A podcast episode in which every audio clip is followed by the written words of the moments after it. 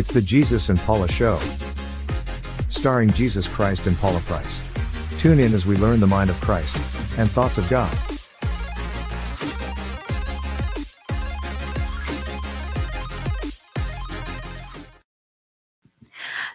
Good evening and welcome to this evening's broadcast of the Jesus and Paula Show, where we just keep going deeper and just keep going higher. Want to kick off by telling you to share, share, share, tag your friends, share this with your groups if you have private or public groups. If you're a prophet or an apostle and you're connected to other groups on social media or other people, tag them message them uh, and let them know that Dr. Paula Price, the author of the one and only Prophets Dictionary, at least the first one, uh, is teaching. It's something to get uh, impartation from the author of something and not just the learner of it. Hey, I am a, a, a disciple. I've studied, I have assimilated, elevated, but there is nothing that compares to the actual author teaching and training. So, speaking of the Prophets Dictionary, October is Prophets Month, and our sale of the weekend is 10% off anything and everything prophetic online. You see it right there on your screen. 10% off on audios, books about prophets, prophecy, and the prophetic. Our code is always Jesus and Paula. If you don't know what to search for or what's on sale, just key that code in every time you shop in the weekend and you'll see what you get. But want to let you know you don't want to miss out on that sale, that deal. Shop now for Christmas. Okay, start now. Uh, buy at the discount for your family, for your friends, and just store up resources that you can send to them at the end of the year. Last weekend was our community prophetic breakfast. My, my, my. We're going to have some clips of this in the future so that you can know about the next one that you'll be able to watch virtually online or come here in person. Now, the thing about being in person, everybody said there's that after the after show. After the community breakfast this time, Dr. Price said, because I think she said on the show, I'm going to minister to anybody who wants prophetic ministry, which was practically everybody in the room. And so she stayed for almost three hours after. And nobody moved though. You notice how, unless people had to go pick up their kids, that kind of thing, go to work, nobody moved out of the room. We shifted the room around. Everybody sat around front. Dr. Price just stayed at her seat where she was and one on one ministered to people from their seats, set souls free, folk crying, breaking off chains that have been yoked up on us, for some people for years and years and years being stuck. And it was powerful. And I don't know about you, but when you're in the room, when that kind of prophetic ministry is going on, somebody else's ministry can break you free as well. And it's like, oh, is that my brother? Is that where I'm stuck? Could it be, Lord? Could it be? And uh and and you could see that in the room it was so powerful and it was like nothing i've seen her do in a very long time just chill uh it wasn't running down the prayer line and boom boom boom boom boom it was you and you and you and i'm going to come back to you and this and that. You don't want to miss it. That's why being in person is still the best way. We've gotten very comfortable and i know i sound like a broken record every time i say this we've gotten very comfortable in our world with sitting at home watching from the convenience of our laptop, our cell phone. I'll catch it later. I'll do it ever. And we have devalued, devalued the impact of direct impartation. You can love on somebody through uh, what is it, FaceTime and and whatever else where you're screen shooting, but there's something about getting that hug from that person, shaking somebody's hand, and what do we say? It is so nice to meet you face to face. It's different sitting at the table with someone than just watching them online. And you can do that for months or years. Or talk on the phone. I said this with our publisher, um, Christine Whitaker. She works for our publisher publishing house, and we just connected through Zoom face to face this last year. I said we have been talking on the phone and emailing since like 2005 and just now for the first time are seeing each other's faces. And it's not until you see somebody's face that you realize you haven't been seeing somebody's face. Or when you finally meet someone in person, you realize there's a whole lot missing. you know, it's like people who have these long distance dating relationships and courtships and whatnot and never spend any time together, like in the same proximity and vicinity for any extended period of time before they get married, you could be in for a very interesting awakening. I'm just going to say interesting because it doesn't have to be rude.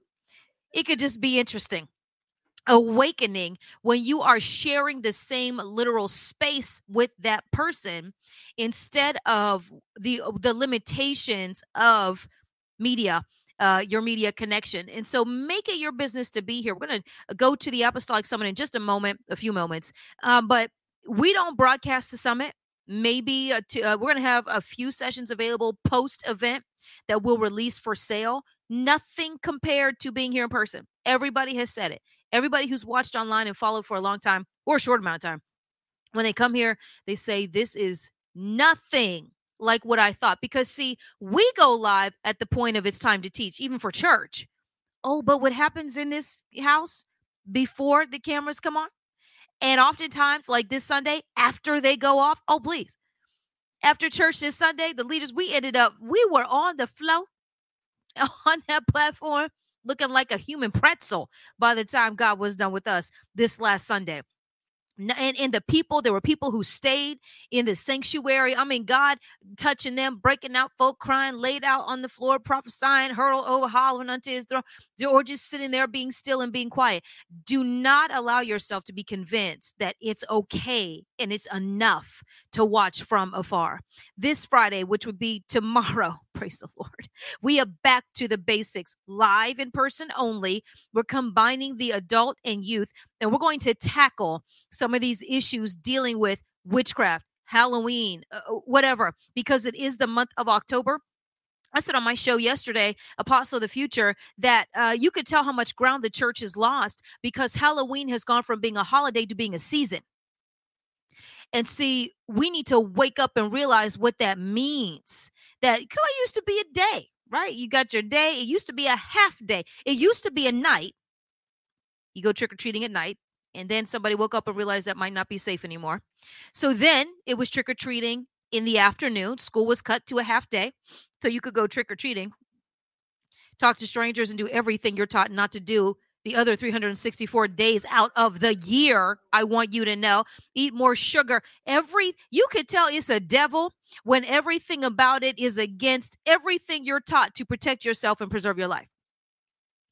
Be yourself. Nope, Halloween, you're going to dress up like somebody else. Don't talk to strangers. Actually, go up to as many strangers as possible. Never take anything from a stranger. Take everything they give you. Don't eat junk food. It's terrible for you to rot your teeth. Have as much junk as you possibly can in one day. And adults, see, when they realize that they could tap into adults with Halloween, you know how much alcohol is sold for Halloween parties? Woo! It's like frat sorority life relived in one night. The things that adults do to themselves Halloween night on top of what they do to kids and everything else under the sun. We are going to address something of that nature tomorrow night and back to the basics. Prophet Tamira and I will be tag teaming, and it's going to be a fantastic time. If you're a member of the Congregation of the Mighty, if you're not a member of the Congregation of the Mighty, come on out to the embassy and join us for Back to the Basics because we're going to go to the basics of something tomorrow. Also, on next Friday, October 28th, we're going to have our actual first for sure in this house, but in general, worship night, worship concert, fresh off the altar, worship night. That title is an old title, way back like 16, 18, 20 years ago when we were um, talking about recording an album. Many people have approached us over the years about recording. It's never been the right time. You've got to know something can't just be a good idea it has to be in God's timing. And uh, Fresh Off the Altar was the name that Dr. Price had given. I thought, you know what? That's a great that's a great way to reintroduce that for our worship night. So fresh off the altar, you saw there the picture was up. You saw uh, everybody falling out pictures, and it'll be myself, Prophet Tamira, Apostle Sally leading. I'm I'm working on roping in some community people. It's a very busy night that night, uh, roping in some of the people in our community as well to come and join. If you have ever been in one of our praise and worship sessions, then you know God goes for broke there. And you want to be here, it will not be streamed. It will not be broadcast because things are different with God when the cameras are off. We've seen him break out in ways that he that he seems to be more conservative sometimes or or sometimes even when you're out there ministering you're more you're just different when you know all this is going on. And so it's in house so we want you to be in house we might show clips of it later excerpts of it later but what God is going to do we want him to be free to do without any concern about anything else. So you want to show up right here at the embassy, 7 p.m. next Friday, the 28th, for Fresh Off the Altar. Hey, listen, Dr. Price might get up there and do what she does. I mean, you know. You know when she gets fired up, it is over. Okay, so that is that is uh, concluding Prophets Month activities. Very busy this month for the Lord. Nice variety, wonderful activities. Super excited about that. Um, now, Apostolic Summit is coming up. It's right around the corner. Our theme is Apostles Shift Eras to Save Nations. You got to shift the era. I said to Dr. Price yesterday, we were coming back from Oklahoma City for a meeting, and I said, you know, you really are a paradigm shifter.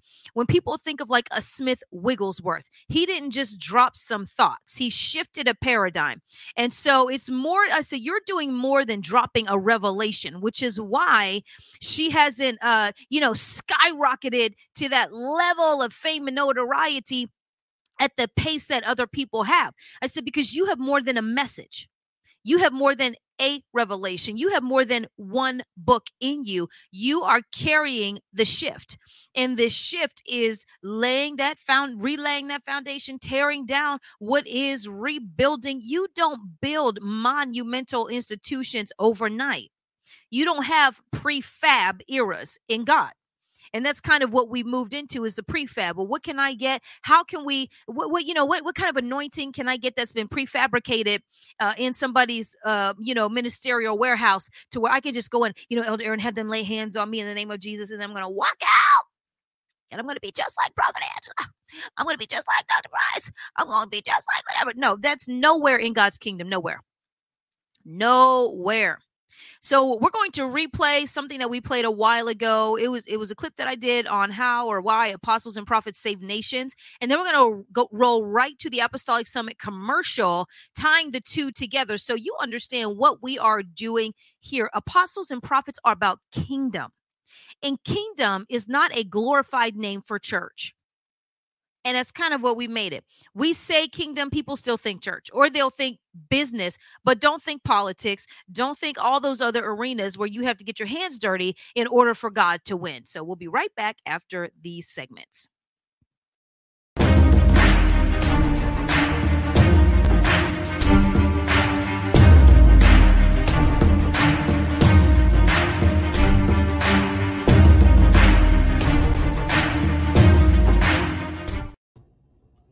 Hello, welcome to the Apostles Acumen. I'm Apostle Ashley Clater, and today we're going to highlight a very interesting piece about apostles and prophets.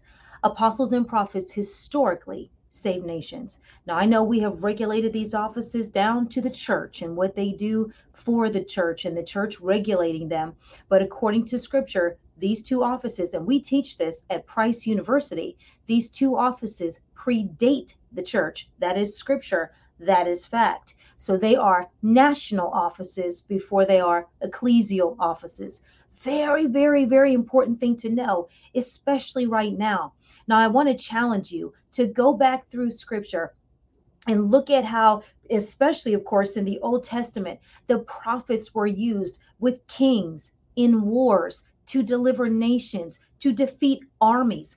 Prophets, strategy, insight, wisdom all of that from the prophet's mantle. Moses being the apostles' prototype, establishing God's government for his nation, not for the modern church that we have today as we know it.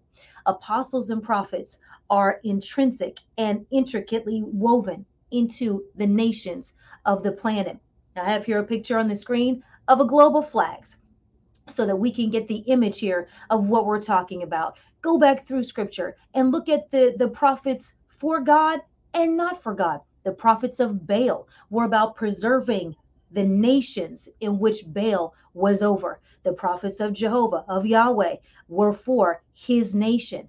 Balaam, I mean, the list goes on. The battle of the prophets in the Old Testament, the apostles in the New Testament, who are what? Going to kings, heads of state, heads of nations, as we would call all the titles that we use now. That's where the apostles were going then. So they were, as they were building out the church, and that was happening, they were dealing with the heads of nations. They were dealing with the, uh, the apostles and the prophets throughout time, dealing with laws, how they were made, addressing who was righteous and unrighteous, what they were going to do to the nation, how they were going to either deliver it or throw it into bondage, how they were how a leader was going to push a nation toward the Lord or draw them away from God, and the judgments that came thereof. So we really have to get it out of our minds that the apostle and prophet's role is to stay in the church and to play it safe. We've seen over the last five years for sure how many of these two officers have played it safe, retracted on what God had told them to say when the pressure was turned up by the church.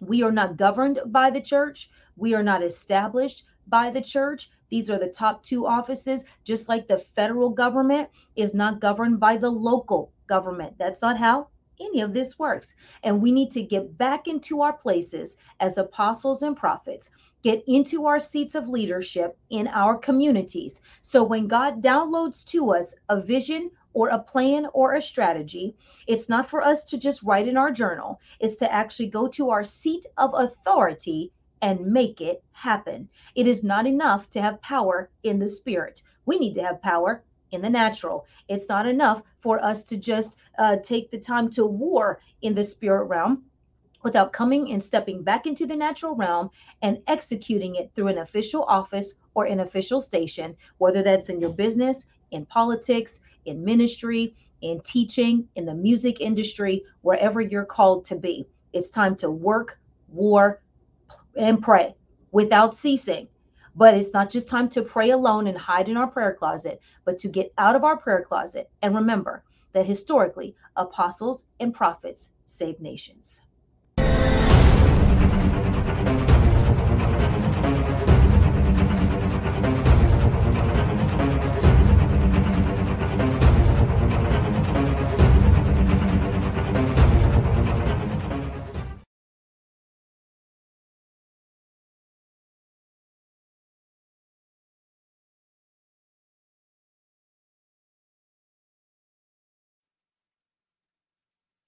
And there you have it apostles and prophets save nations. Nothing has changed, people. Nothing has changed.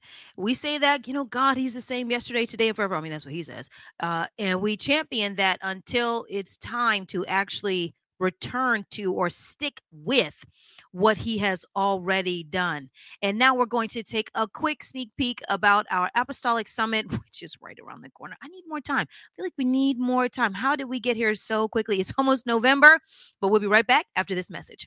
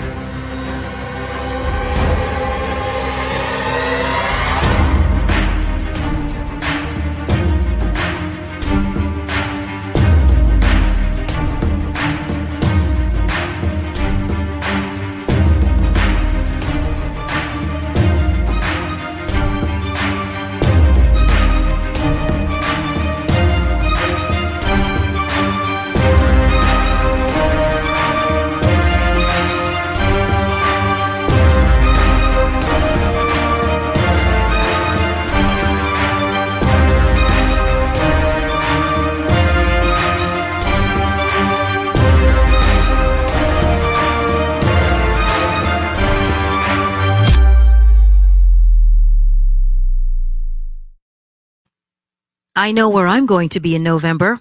How about you?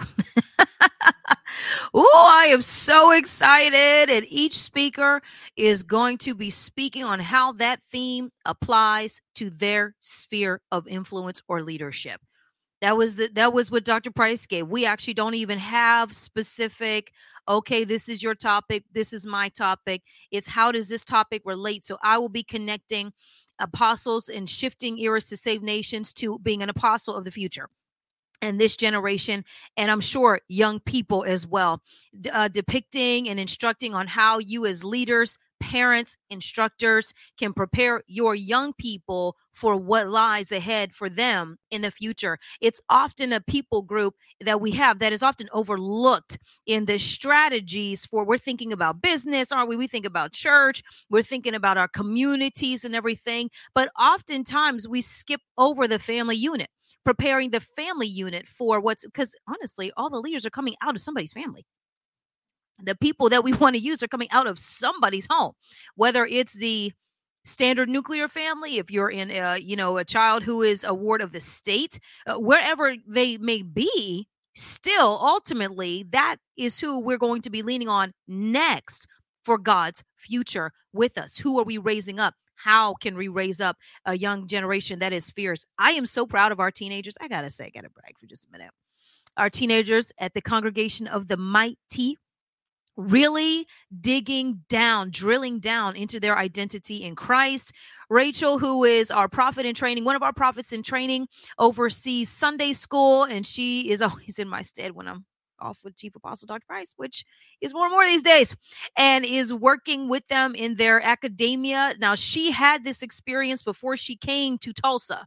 That's why she's being used, utilized in this way with our teens, but is connecting their Sunday school, which is their drill. So each week or season, they're going through the drills. They have worksheets, activities, how this, how this takes shape in you how you are to become our dunamite drills. And we don't just don't leave that with the adults but also the teens and now tying that to wednesday nights. So we're in an intensive review of genesis through judges because that's what we've gone through.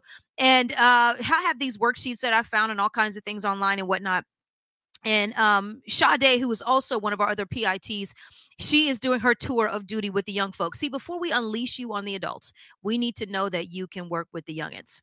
We need to know because this we you in any ministry you work your way up to adult ministry as well. And so she is also teamed up with them as a, another prophet in training because this is how we raise up our ministers in training is do you care about the youngest ones? Not hogging the glory, not the fame, not the mic, not out front, but do you care about the littles? in God's kingdom because it's for sure he does. And so they've teamed up together, creating activities and worksheets and imparting wisdom and going through it. So now they're working on the uh what do you say, the priesthood. And they are stuck on this priesthood. I mean, like good stuck, interested. Well, so are you saying that that means that we and how and and so uh my mom is now a resident of the Purifoy household. All right. She so she has a new grandson in Lincoln. You know, Lincoln is the he is the grandma who is your mother, and then my mother, who's probably great grandma at this point because she was 75. And so she said that he was up this morning knocking on grandma's door at 7:30, talking about I need your prophet's dictionary because I need to look up what these colors of the ephod mean.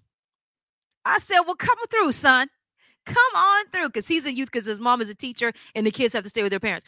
And so he is, trust me, taking the lead, uh, one of our young leaders with these teenagers and just really digging in. So they are so excited about this. And I am thrilled about it because we have got to dispel the myth that young people don't care.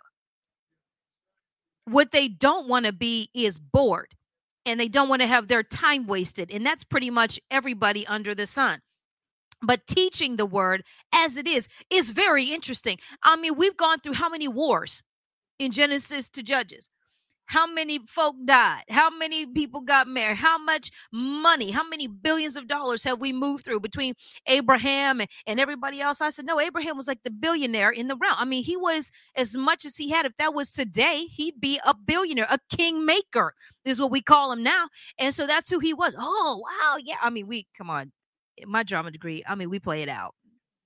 it is dramatized word of god okay and making it real to them and so uh, their interest and and going through all of this for the last year because you know you have to put the time in with everybody adults teens and let the word dig and dig and dig and dig and dig. Trees are like in the ground for a long time, then they're little saplings, then they turn into something bigger and bigger and bigger. And by the time you get fruit off of it, it's not five seconds after you drop the seed into the ground. It's seasons go by before, which is years before you can have viable fruit that you can consume and then market, sell, and multiply. And so you have to be in it for the long haul in developing people. And uh, and so I'm super excited about that and and just very proud of our young people and their parents because you cannot do this without the home reinforcement. And so it's it's a it's a team effort. We do our job here, parents do their job with their kids, with their teens, with their young people, and together it all works. We had prayer, uh, we pray on Friday nights, the apostles and prophets with Dr. Price. And one of our littles in the church, he comes up to me because his mom was helping set up for the prophets community breakfast and she said uh, he said well apostle ashley what's going on in there? So he's trying to see around me what's going on in the room in the sanctuary. I said well we're about to pray. Well i mean can i come in? And i said well all right sir. I said actually because he's what? How old is he? Eight? Seven? He's the older one. He's the older one. Six six seven something like that. Eh, anyway He's young. Well, he's little, so you're not sure how because you know when they're tiny, you want to always age them down. But anyway, and so he he was telling me, oh, we have some tiny ones in the church, and you're like, what is he five? And you're like, he's almost nine. Oh, well, no wonder he speaks so maturely. Uh, and so he, he was like, well, I want to come in. And I said, Well, this is actually for the apostles and prophets. You know what this little kid said to me? I told his parents, they cracked up. I said, He said, Well, I'm a prophet. My dad says I'm a prophet. I said, Well, that's true. You will be, but you need to be older. Well, how old? Like 16? When I'm 16, will I be old enough to come into the adult apostles and prophets prayer? I said, Well, you need to go through the prophets training program you have to graduate you have to do really well you know after everything else and then then you would probably qualify he says oh so you're talking like i need to be like 200 years old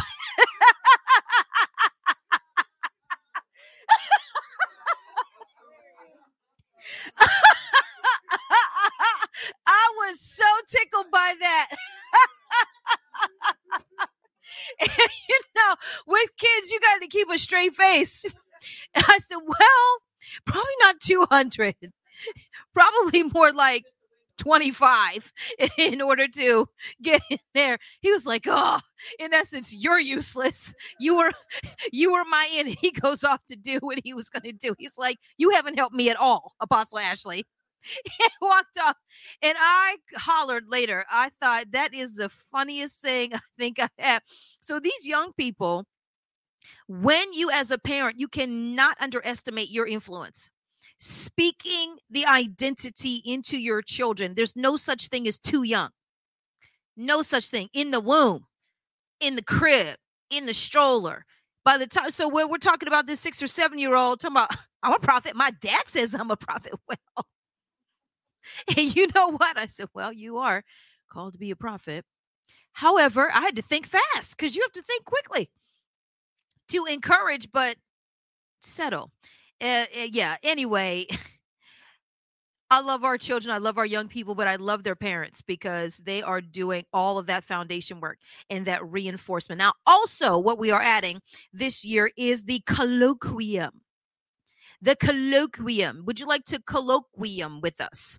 It's just such a cool word. I had to look it up. I was like, "What's a colloquium?" Okay, you know, you know, I know words, but I didn't know that one.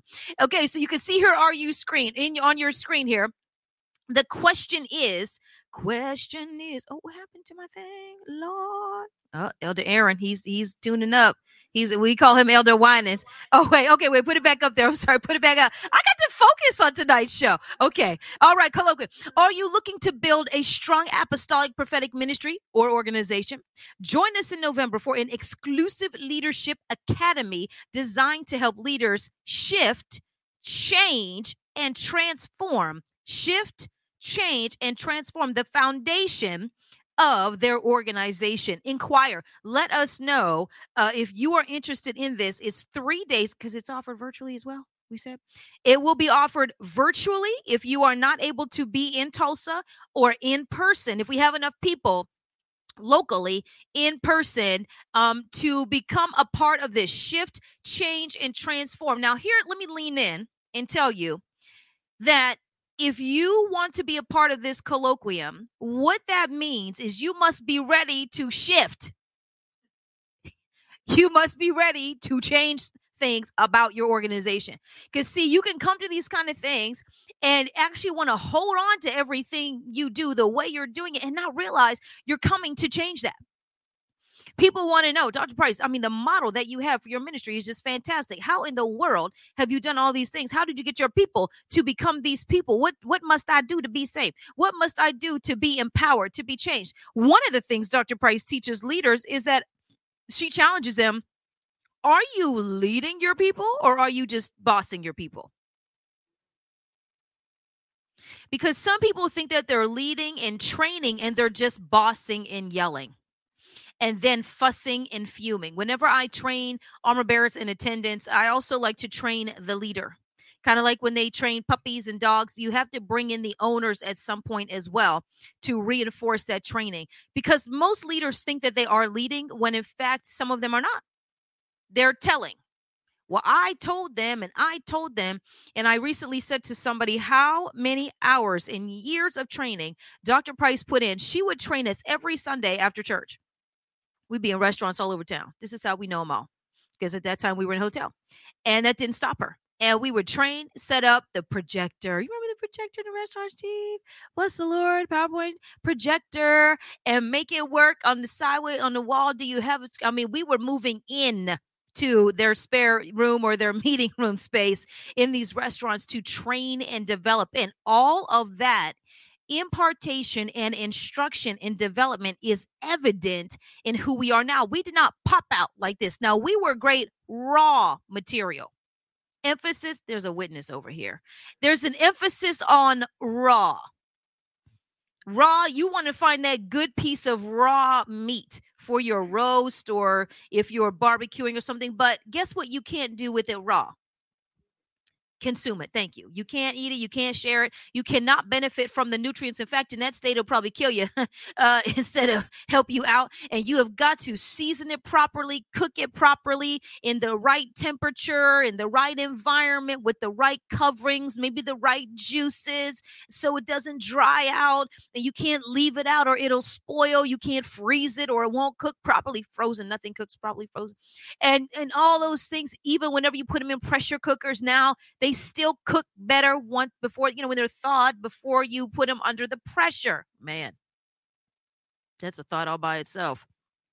Selah. So we just want to now we just want to pressure cook the world. And pressure cooking doesn't work for everything. I know they market that it does. Uh, but some things are still best in that slow cook in the oven. Come on through. Anybody know? You just uh, you just got to put it in and set it on 300, which is almost nothing. 300 is like it's on and you have to walk away for nine hours and go do something else while it just slow cooking. The juices are released. You know i love cooking. And the juices are released and it's wonderful. And even though that pressure cooker is faster and it does expedite and when you're busy that's often what you need to do but there's something about that slow roast falls off the bone and you're like oh and the house just smells glorious. It's a different kind of meal it really is. And with training and development, sometimes you got to jump in the crock pot and not the pressure cooker. We just want to just get me there now, God. Just we, we know what kind of student we're going to have. And and the the lead people here overprice you, the prophet and uh, chief and assistant chief over here. We know what kind based when they ask the question, well, I mean, how long do I have to be in school before I can be ready? Uh you won't be in school long anyway, even if you enroll, because you're ready to quit now before you begin. you're going to despise the process because uh, you despise the process now. You, you're going to despise it. You're going to be annoyed with it. You're going to wait until the last minute. You're going to try and force us to change our standards for your opinion that um, didn't work for your life, which is probably why you're here, and then try and get us to become you. And that's that's not why you came here.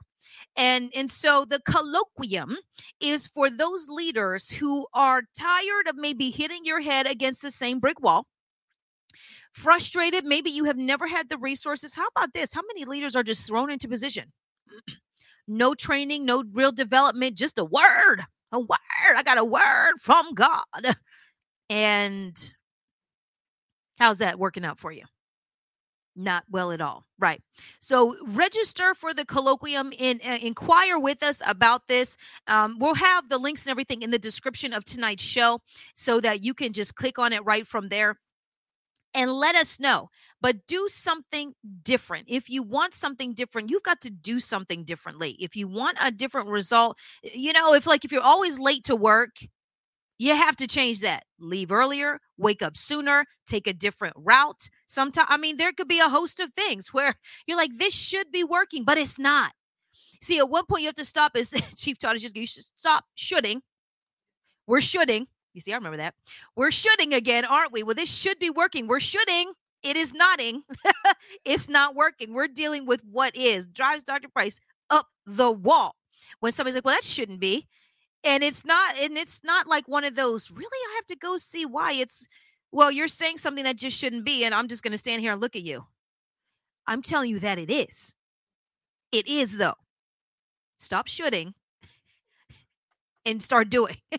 and so come with us, come on here in November. And yes, it's not free. So um, yes, it will be in addition to your event registration should you uh, join us on in the colloquium because this wisdom is not free that Dr. Price has acquired. This property is not free that we are residing in. This ministry broadcasts are not free. I know social media like to, to think it's free, but everything it takes to get to social media is not free if nothing else but the phone account we have lights, cameras, and action in this studio. None of that is free. And so you want to invest because there's something about when you invest in what you have, don't you protect it more? You spend the money when when somebody gives you a car, there's a, a, a appreciation for it. But when you're paying for your car, don't you don't eat that popcorn in my car. What do you all of a sudden? Why are you leaning on my car? Now somebody actually putting their hand on the side is not going to it better not hurt your car. What are you doing what are you doing? What are you what uh someone said well, and and all of a sudden it's very different once you're paying for it. And when you invest in something you are very protective of your investment more than a gift. You can value a gift you can love a gift. If it's cherished then uh, mostly people will give their cherished things to those that they know are protective of that because they know that person didn't invest in it but they're going to treat it like they did. And so uh, you want to be that type of person. So we charge for these high things. This is high level education. This is not cheap to uh, achieve, and you should want to invest just like in any kind of training academy. You see the word academy. This is schooling. This is not over the camera social media platform. Just watch on my website. The level, the depths, the depths in which Dr. Price can teach is deep. the depth is deep. It is not a puddle. It is not a puddle. It is not a, a wading pool.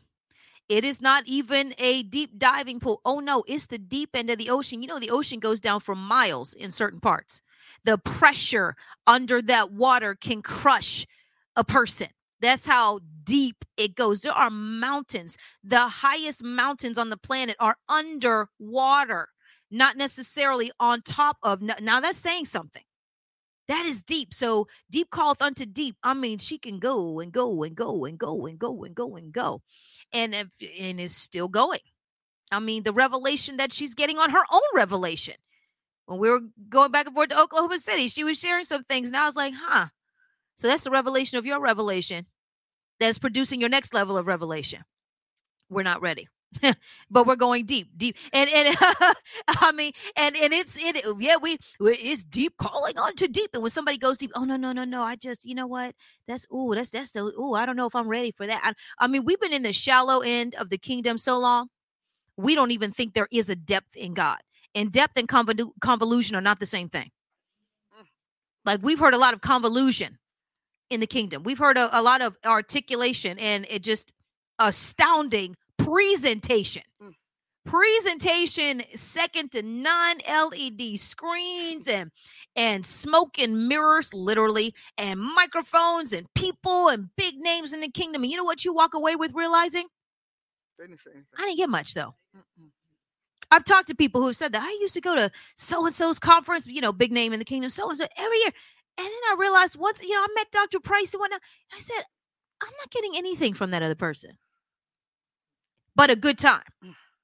good time great time in god wonderful fellowship amazing praise and worship good preaching not much depth at all if any and so uh without further ado we're going to take a quick 10 second something and or 30 second and shift to dr paula price she is. She she said she is and she said me so get your seatbelts ready buckle in make sure you share share share while we're on this break and we'll be right back with our one and only chief apostle dr paula a price Introducing Soul Call Fridays with Dr. Price. Taking your soul from distress to success.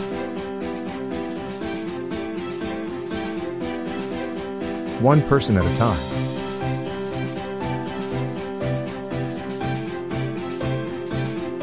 Tune in every Friday on Facebook or YouTube.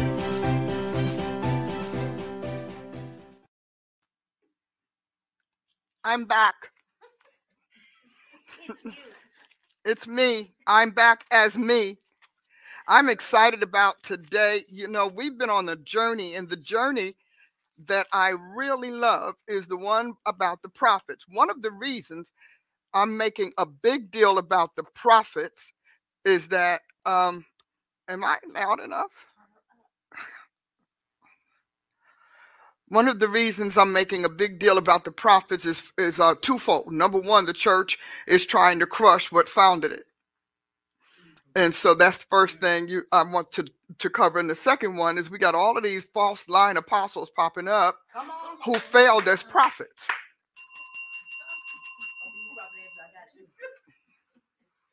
Who failed as prophets? See, I'm okay if you say the Lord, when they say the Lord is elevating me. I'm saying from where to where. And so, you know, I, I've watched them. I've got quite a bit, but I'm gonna give you a tip. This is a free tip from Dr. Price today. When somebody tells you I'm being elevated as an apostle, don't take it at face value. I want you to go and ask for their resume, ask for their bio, ask for who elevated them, get the pedigree of the people who are elevating them, get the credentials of those who are elevating them. Because if they want you to, to reverence them, they want you to respect them, that's one way they can earn your respect coming out the gate. So I'm just telling you, because you all, I mean, you we're in a season now, especially in the you know the non-denom independent churches where we we really think anything goes. My concern i don't really care about them jumping in and jumping out quantum leaping through offices. I don't really care about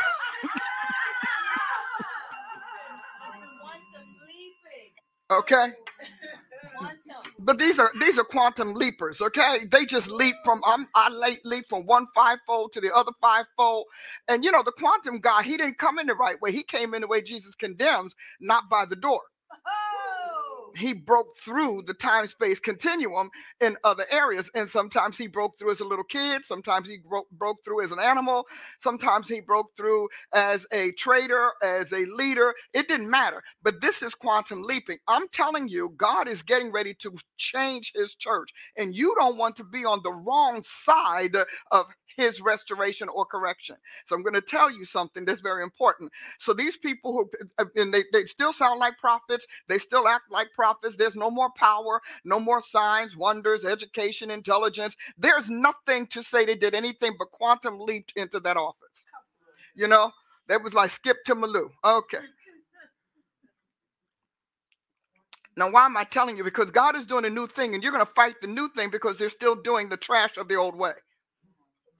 And we want you to benefit from the new thing that God is doing. We want you to benefit from God's future. Our, our, event this year is emphasizing God's future. Where are you in it and what is it going to be? Are you ready for God's future? Because these people are still doing the same old thing. I know they can't get you into God's future. I know it factually, I know it actually, I know it statistically, but I also know that know it literally. I have it documented. These a lot of these people, whether it's watching so and so, have I've been around 40 years, so you realize I got a lot of people I know. now, the reason this is important is because God is doing a new thing. And God wants you to be in the new thing. So you start asking for credentials. Who did you come from? Where did you come from? What is the pedigree of where you came from? How did you get from there to here? How come you're not still with thus and what?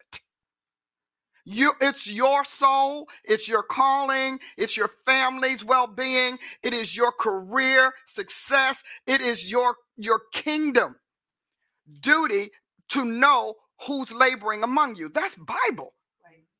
You are supposed to know these people. They aren't supposed to just jump in and jump out. Many people don't know there are two types of apostles or commissioning. You know, when you come in November, I'll tell you about that. but stop accepting people at face value. You don't accept a doctor at face value. You don't accept an attorney. You won't accept a nail tech, a esthetician. That I mean, that's just beauty. You know what? But that but what they do can destroy your cells and damage your, your so you you but the day is coming. I decree and declare it by the Holy Ghost. This label snatching, title grabbing is going to end. I decree that from my seat of authority in the Lord Jesus Christ because God is going to bring a healthy skepticism to his body. They're going to have a healthy skepticism and there because you all have suffered. You have been running from pillar to post, running from conference to this to that and you walk into the same thing just with a different address and a different cast of characters you still haven't gotten to where you want to be in God. And you've been conditioned not to want more. You've been conditioned not to want more, not to want better, not to want longer. I mean, I, I, I just don't, I just don't see why it takes that long. It, it doesn't take long for Satan to do anything. You know, you could tear a building down in a day. You can blow a city up in a day. In less than 30 seconds, a tornado or a severe storm can level a city but it's going to take decades to restore it. This is wisdom. Yes. And see, you know, one of the things that the church lacks is wisdom. We have a lot of information that we're calling inspiration mm-hmm. and we're calling revelation. But I'm telling you, I decree and declare from my seat of authority, God's going to topple all of this and he's going to strip the fakery so you will know because you don't have a fighting chance to choose whether you want the true or false. Right. You don't, I mean, they're taking away your right to choose, your right to decide to follow the tr- false or the true. They're, they're, they're denying you your privilege of being able to say, I don't want that truth. Or I like the, the glitz and the glam of this false. And none of it is treating your soul. And I say to you, I'm doing this. I've been on this journey with the soul for I don't I can't even tell you how long, probably decades. But I've been on the journey with the soul. And one of the things I do know is that the church does not work on your soul. We mm-hmm. leave that to the psychics. And we need leave that to the secularists. And yet it's your soul that decides whether you spend heaven or hell with Jesus Christ. It's your soul. Jesus' soul went to hell. It's important that you hear me. Jesus' soul went to hell. What makes you think your cute little soul ain't going? If the soul of the maker who made souls was sent to hell because sin was your sin was put on him. He didn't even have his own. Oh. He didn't. He just didn't take a piece of his sin to the, to hell. He didn't have any to take. So because his sin soul went to hell because of your sin, what makes you think you're not going to hell for your sin? See, we don't teach this gospel. We don't teach it the way it is. Jesus, listen to me because it's important. Uh, and and I'm, I'm, on the journey on Sunday talking about the biotic gospel. And if you had an opportunity to listen to me over the last couple of weeks, we talked about sporogenesis and the new creation and the new birth being by the spores of the Holy Ghost and and that is what came to the planet when pentecost happened. Jesus brought more the rather i'll say the holy spirit brought more than tongues of fire. He brought more than the tongues and the fire. He brought you and me. We were held in the vault of eternity until the lamb, the blood of the lamb, created a way for God to no longer walk around us, but to be in us. And he enters us. And the purpose of your new creation spirit, if you're not having a deathbed conversion, that purpose is to convert your soul. The law of the Lord is perfect, converting the soul. Soul conversion is what this is all about. And you all are not getting that. Mm-hmm. These people can't convert your soul because they're unconverted. And so God puts every apostle who thinks they're going to jump in that office, he puts them through a, a, a, what I call a midnight trial. Peter spent this, two men spent three days and nights in hell. Jesus in the literal hell, and Peter in his physical or solical hell because he rejected Jesus Christ. So three men went through torment. I mean, excuse me, two men through torment. And so when Jesus rises from the dead, he knows Peter has been in darkness. He knows Peter has been tormented. But before it happened, he told Peter he was going to do it. He said, Simon, Simon, Satan has desired you to sift you as wheat. Every apostle has got to be sifted by Satan. So this is not about quantum quantum leaping. This is not about sn- title snatching and label grabbing or vice versa. This is 100% about can you pass Satan's final exam? And I know that a lot of these people have not even gone to the test. They've been dodging it dodging it by quitting when it got hard and, and dropping out and breaking their word and, stealing and plagiarizing and all of the things that they think is getting them out of Satan exam when in fact it is the exam and they're not passing.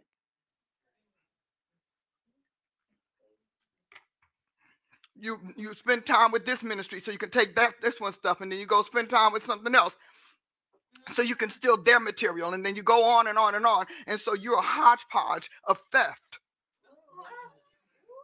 calling it your anointing. But you don't care. But and I know those who've done it, and a lot of them are not in ministry today. They've done it to me, and they're not in ministry today. They're underground today, or they're underground. And I tell you why. This is you, you when you make it about a person, you have uh, automatically uh, elevated that person above God because you act as if God is not looking out for his own best interest. That God is not going to take care of himself. What God wants to do, God will crush anything. Let's look at Israel coming out of Egypt. God will crush anything that's going to stop what he's going to do. That is why so many people are going to leave us this year and have left us and will be leaving us in droves. Do you think all of those people who died was some sort of mystery to God? That was not a mystery. A lot of those people had did deeds just like these people are doing. And when God is finished with the little bit he wants to get out of them, they're gone.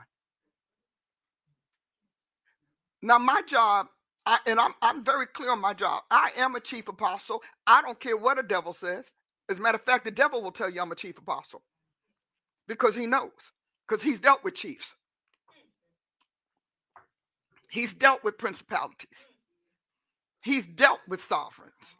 So I don't have an identity crisis. But what I will say is that I can jot and tittle everything God gave me to do.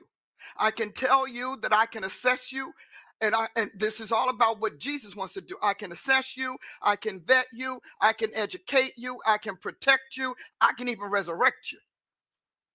Because that is the power given to me.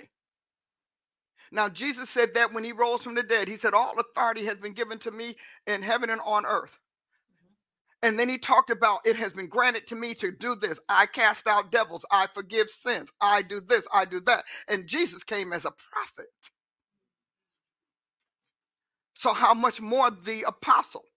You don't know that Jesus uh, was upgraded to an apostle after he died. Mm.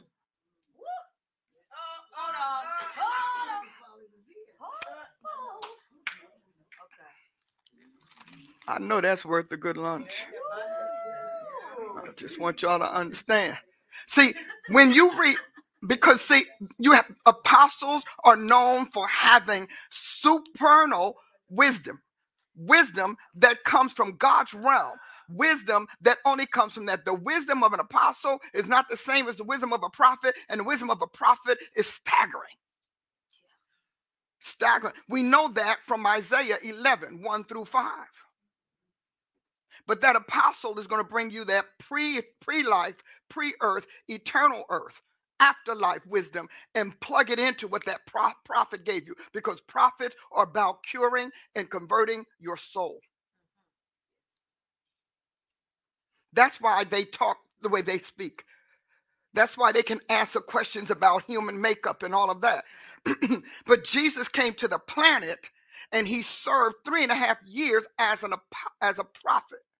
We don't know he became a prof, an apostle until Hebrews 3. And what made him an apostle was Pentecost when he went into all nations because he didn't need to be sent to his own nation. Right. But when, when he went global, he became the, the great apostle, the apostle to the nations. Oh, I'm going to hit something. Yeah. Yeah. Haven't hit that in a little bit. Yeah. Little, little something. So you understand that apostleship is not you know how they keep telling us we don't have apostles for today and all of that? That's people who are who are processing according to the flesh.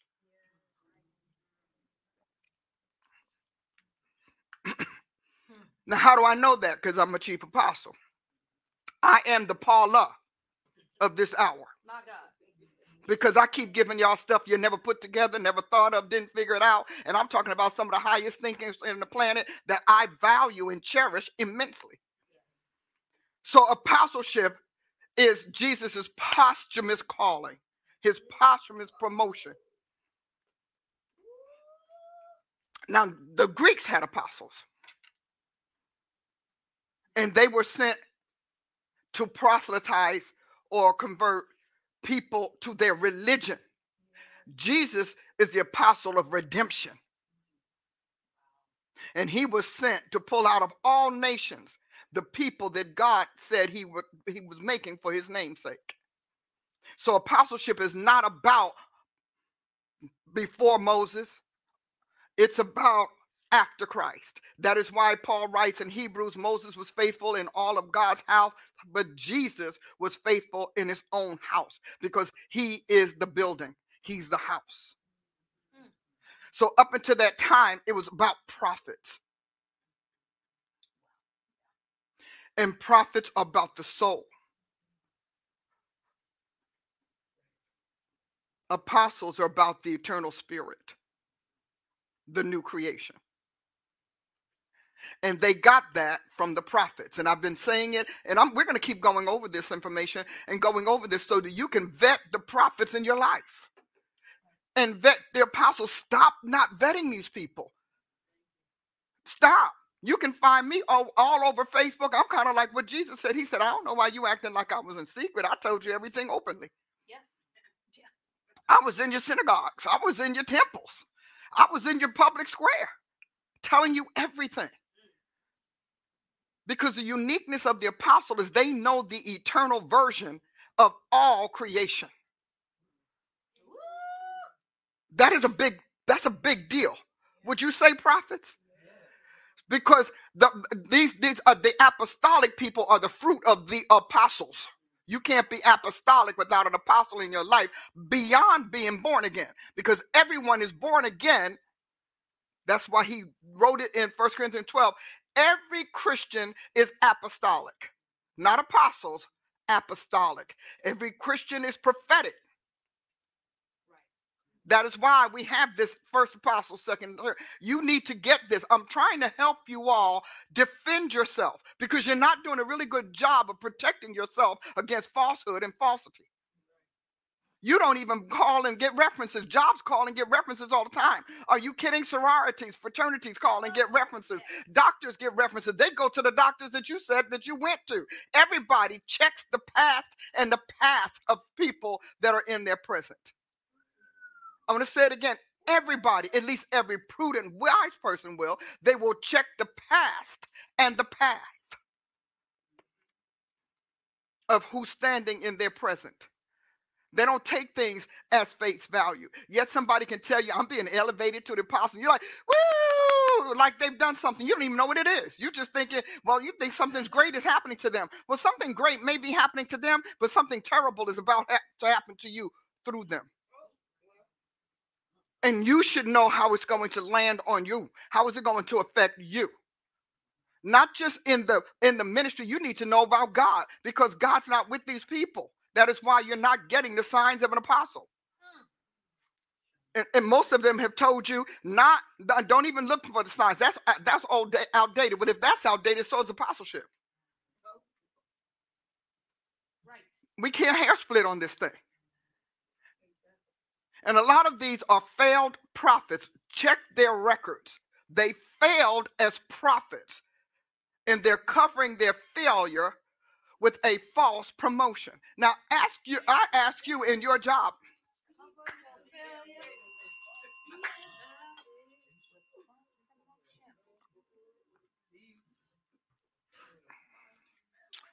Ask yourself, how many people failed on your job got promoted? How many people is your job looking for right now who failed them in the past and bringing them back to promote them? So, do you really think that's God? Those who know their God.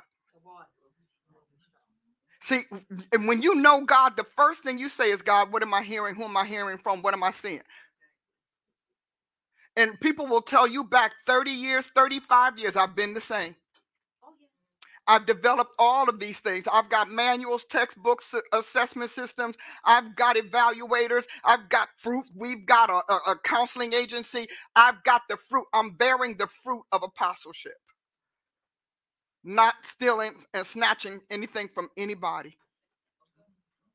I'm like Paul. What I received, I did not receive by man. I received it from Jesus Christ. That is my claim to fame as his apostle. I'm a thronal agent. How Jesus thinks is how I think. How he feels is how I feel. What he likes, I love. What he hates, I, I can't stand. I am Christ in this body personified. And that is what makes me an apostle. You're not an apostle because you grab a title. Paul even tell you, you're not even an apostle because you do great work. You're apostle because you're conducive to what Jesus needs in that domain. You were built, constructed to be conducive to the first officer of his kingdom. I just thought I'd share that. So you all, I'm, I'm, I'm, because here's what God is saying: Don't come to me when they tell when to tell him they hurt you, they lied to you, they misrepresented themselves, they cheated. God said, I don't want to hear it. You do your own due diligence. Your due diligence is to, to discover their best practices. That is your due diligence. And you need to do that for yourself, for your company, for your business, for your family. Bible says, know those who labor among you. And he talks, of, uh, and, and scripture, Paul mentions false apostles. These are false apostles. What does that mean? That means they snatched the title, they grabbed it, they assumed it. Someone, some, someone lesser than them elevated them. Someone lesser than them elevated them? Because we think that it doesn't make a difference what people are or what they attain in the world. It's what we look at them as in the church. So you could be the janitor in the world, but if you're the if you're the bishop in the church, and even that is questionable, then you can make them what you want. No, but people promotion comes from above. It's not lateral. If it's lateral, it's not a promotion.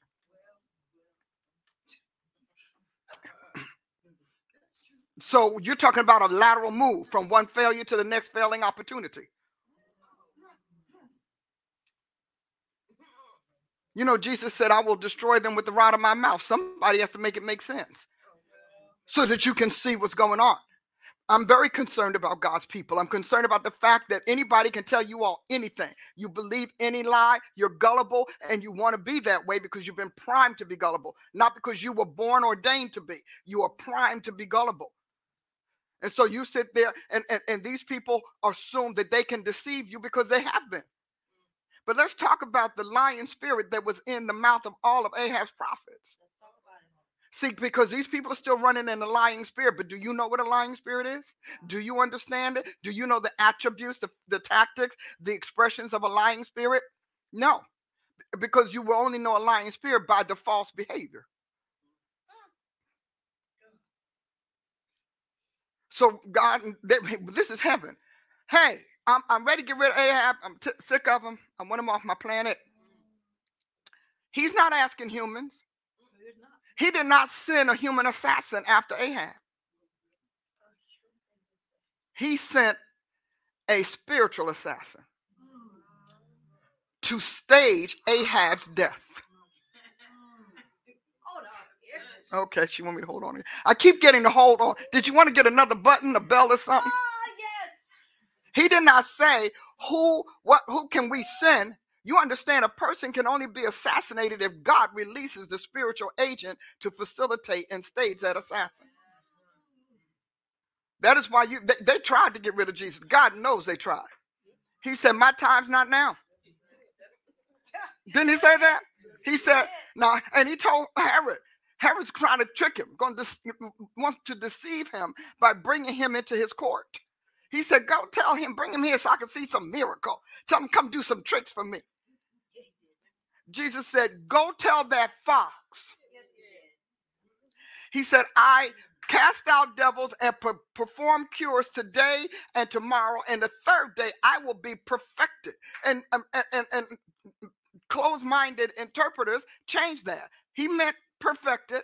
He meant whatever it's going to take for me to serve as the sacrificial lamb for all humanity will be finished. I will be fully cellulated as a living sacrifice. And I'll be finished with the duties that contribute to that cellulation. See, I still got a little more in me. When God, when Jesus says he had a little more in him, he said, I have a few more souls that I must heal. I must deliver. I must touch a few more people. I must disseminate this gospel to, this biotic gospel to. So he wasn't talking about, well, I'm just, eh, he's terminating, he's, he's completing or finishing. He was talking about he everything that would make him the perfect sacrifice would be done in three days. But he said, Go tell that fox. Why? Because Herod wanted to get him in his government, in his authority, get him in his, his domain so he can kill him ahead. Because Jesus tells you he knows what he's trying to do. He said, Because it won't do for a prophet to be killed outside of Jerusalem. And so he's telling you he's a prophet. So when Paul calls him an apostle in Hebrews 3, it's because he's now sent to the nations by the Holy Ghost. But let's get back to Ahab. I know you thought I forgot brother Ahab. I did not. And what happened was that all of those spirits had to audition. How come these people don't have to audition?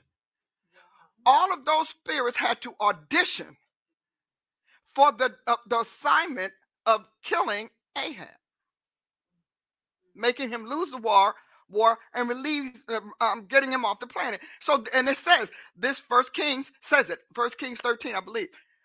Um, I believe that's what it is. If not, you'll check it out. I'm sure somebody will. So, but all of these spirits are, I'll do it. I'll do this. I'll do that. I'll do this. And they were all proposing how they would spiritually engineer Ahab's demise. See, this is why you all got out the Bible before you learned it. So you don't know that God thinks more like you think he should than he than you would give him credit for. So he goes and he's out, you know, and one spirit comes up. And now remember, God says thousands upon thousands, thousands minister to him. So can you imagine the roar as they all pitch what they're gonna do. I, will do it. I'll do it. I'll do it. I'll do it. I got it. I'm gonna do this. I'm gonna do this. I'm gonna kill this kids. I'm gonna burn this house. I'm gonna do. I'm gonna. And all of a sudden, but God doesn't put anybody on assignment that cannot tell him the task. So he finally, finally, he hears through the roar of all of these spirits Imagine that dramatized chief. He's his, they're all around his throne, and all of them bidding not because they get paid or don't get paid, but because they get the glory of doing something for the Almighty. And it's not just the good angels, as we call them, because the angel that won the contract was a liar. He said, I'll do it. His and, and the way he said it, it broke through the roar because he said the truth. Can you imagine the lying spirit said the truth? He said, Oh, will you? And he said, Yes. He said, So how are you going to do it? So you need to know your God, and then you won't be tripped up as much. He said to him, How are you going to do it? He said, I'm going to go out and be a lying spirit in the mouth of all his prophets. Now he's in a heavenly meeting with the Almighty righteous God who's on the throne bidding for a contract to take down the head of a nation. He's with the good angels and the bad angels. Because in heaven, that doesn't matter. Because they all work for God. So when God needs a little dark work, he goes to devils. little dark work. okay? Uh, First Kings 22. Okay, the 13 was the Jeroboam one about the tap, temple. First Kings 22. So I want you to hear this because this is very important. So God says to him, He said, Go and do it. What did he say? You're the one. You know what's to be done. You know why I'm doing it. And you already know how to do it. You see, credentials matter even in sin and error.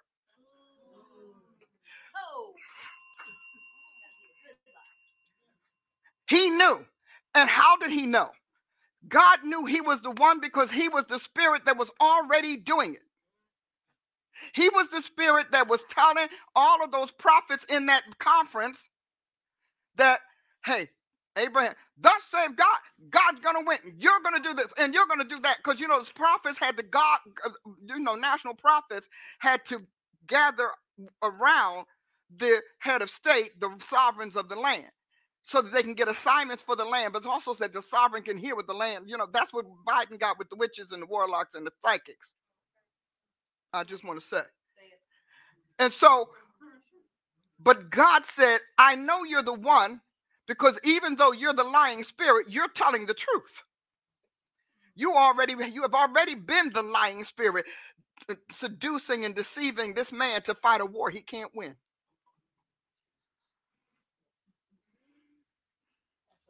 I'm just saying. So he said he was a lying spirit in the mouth of his prophets. That, uh, why? Because God starts everything. Baby, even a, even a nation's destruction begins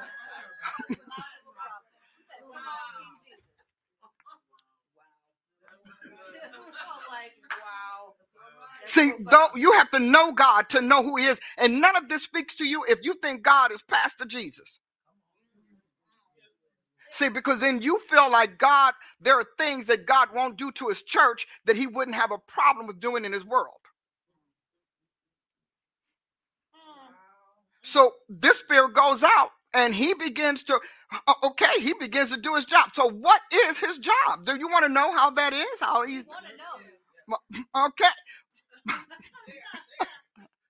his job, eh, he comes out and his lies manifest manifest as motivational speaking.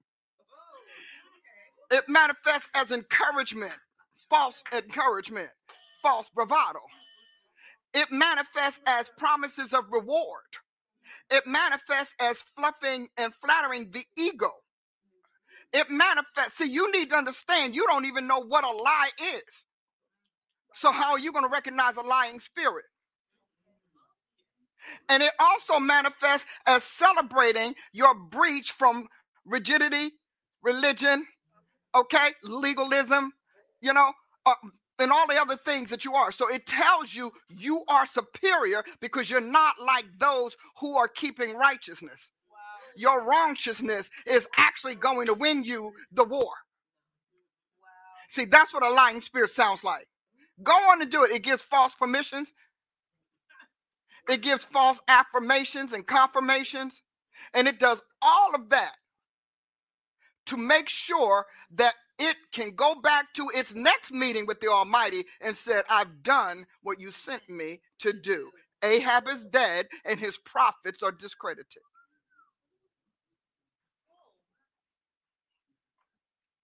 I'm just saying.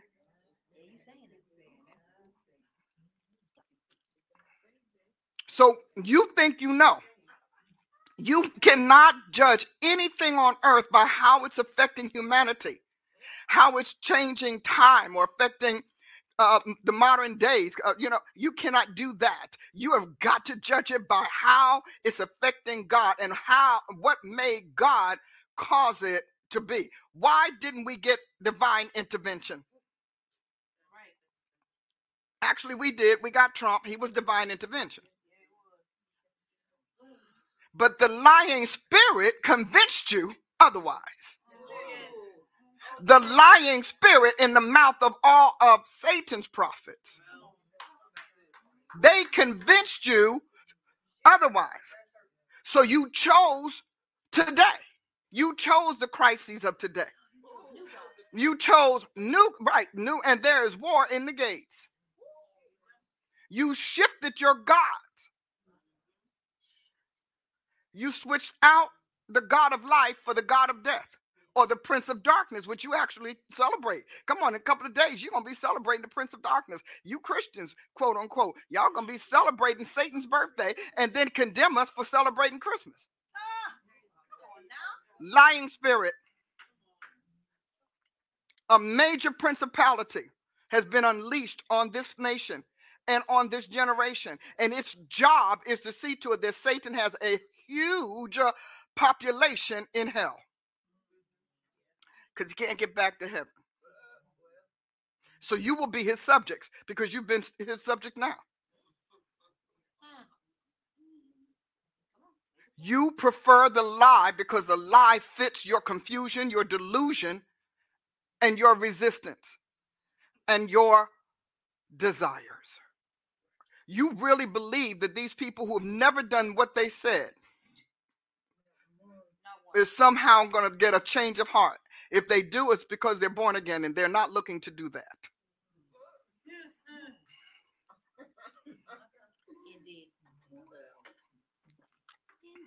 So you follow these folks. And and the lie will all you know this is this is a real internal eh, do I, am I filled with the fullness of the Godhead issue. The liar is going to tell you that the truth is a lie. And the truth is going to tell you that the liar is the liar. Here's how to know the difference you should know them by their fruit. See, it wasn't hard for you to discern the difference. Healthy, prosperous America, on the brink America. You understand? That's not hard. So now you understand who where the truth is.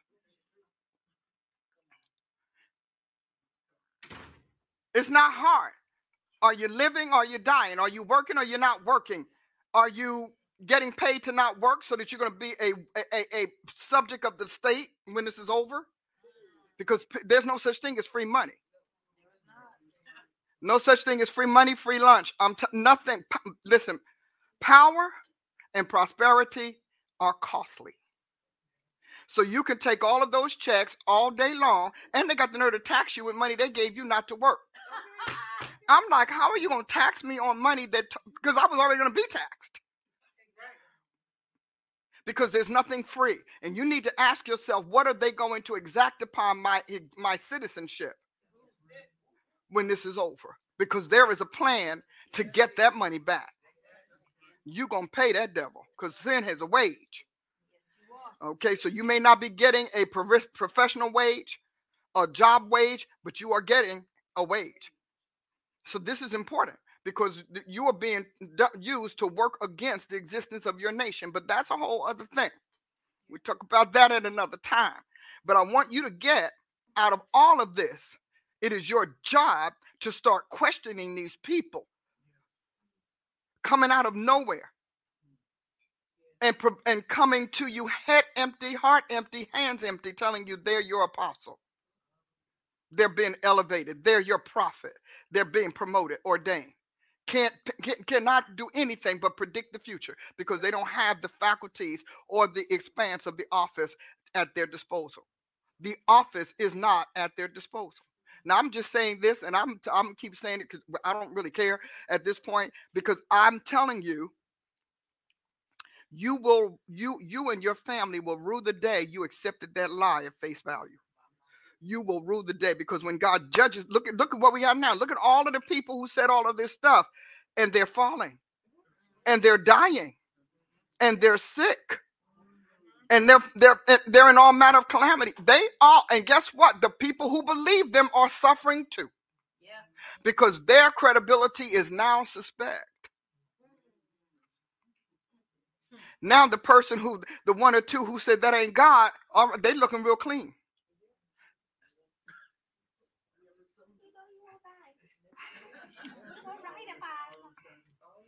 All of a sudden and and but you couldn't tell them then. Why? Because the carrots that were dangled the gold and the glitter it wiped away. It literally wiped away your common sense and your sense of self-preservation and caution.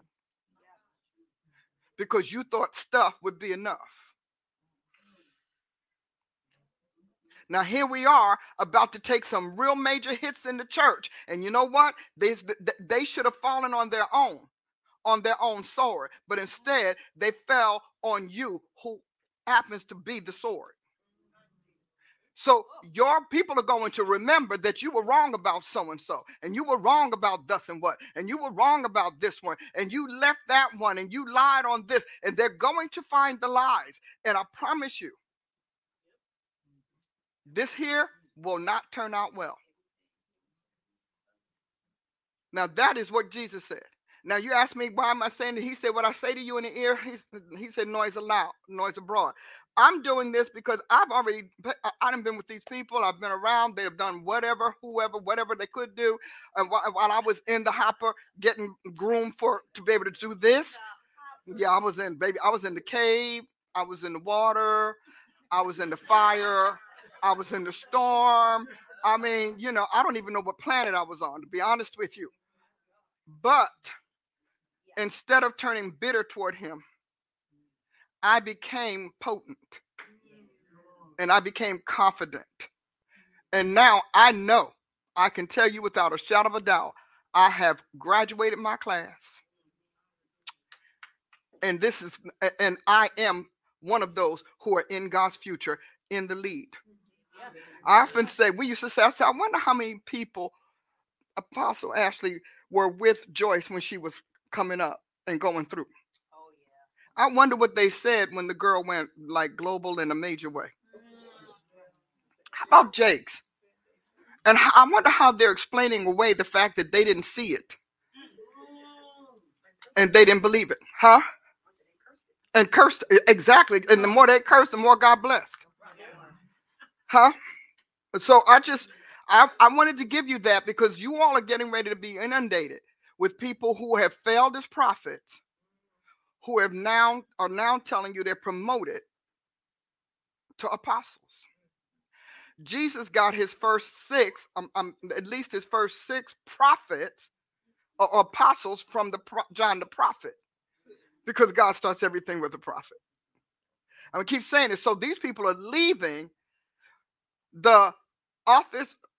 Well, I won't even say that. I will say the sphere of the prophetic. Because they weren't in the office. But they're leaving the sphere of the prophetic to jump up into the sphere of the apostle. And I want you to understand there are angels and devils lining up to vet them and to prove them. And by the Spirit of God in me, I release them to go to work on these liars. And uh, I release them to go to work. I summon them to go to work. I summon them to vet them as as cruelly as they can. I release them. And don't tell me I can't do that. Paul turned Alexander and Hymenaeus over to Satan. I'm doing the same thing. That they learn not to blaspheme because they're blaspheming the Holy Ghost. And I don't care where they are in the planet. This edict is coming out of my mouth. Yes, it is. And be quick about it in Jesus' name. Then you'll know the difference because right now you don't know who's who. So God has to try one and triumph the other. That's what I'm summoning. And that's what I release in Jesus' name. Amen. Isn't God good? So we're still at Prophecy Clinic. Oh, right. You thought it was over, didn't you? That was some surgical uh, now. Well, you know, we the pastor's mantle is don't touch, don't speak, don't judge, don't publish, don't criticize, don't correct. That's the pastor. And that's some, because I know some pastors, whew, I'm like, y'all gotta be apostles and prophets in disguise. I'm sure of it. Okay. because there are pastors who will tell you if you need to go, go, but you're not going to leave your poop in my sheep. You're not going to do that. They're not going to eat your trash. And so I just, you know, I want to say that. So we're talking about how, We're not gonna have the fecal revelation. no, because they be pooping in your field, and guess what? Your sheep are eating it.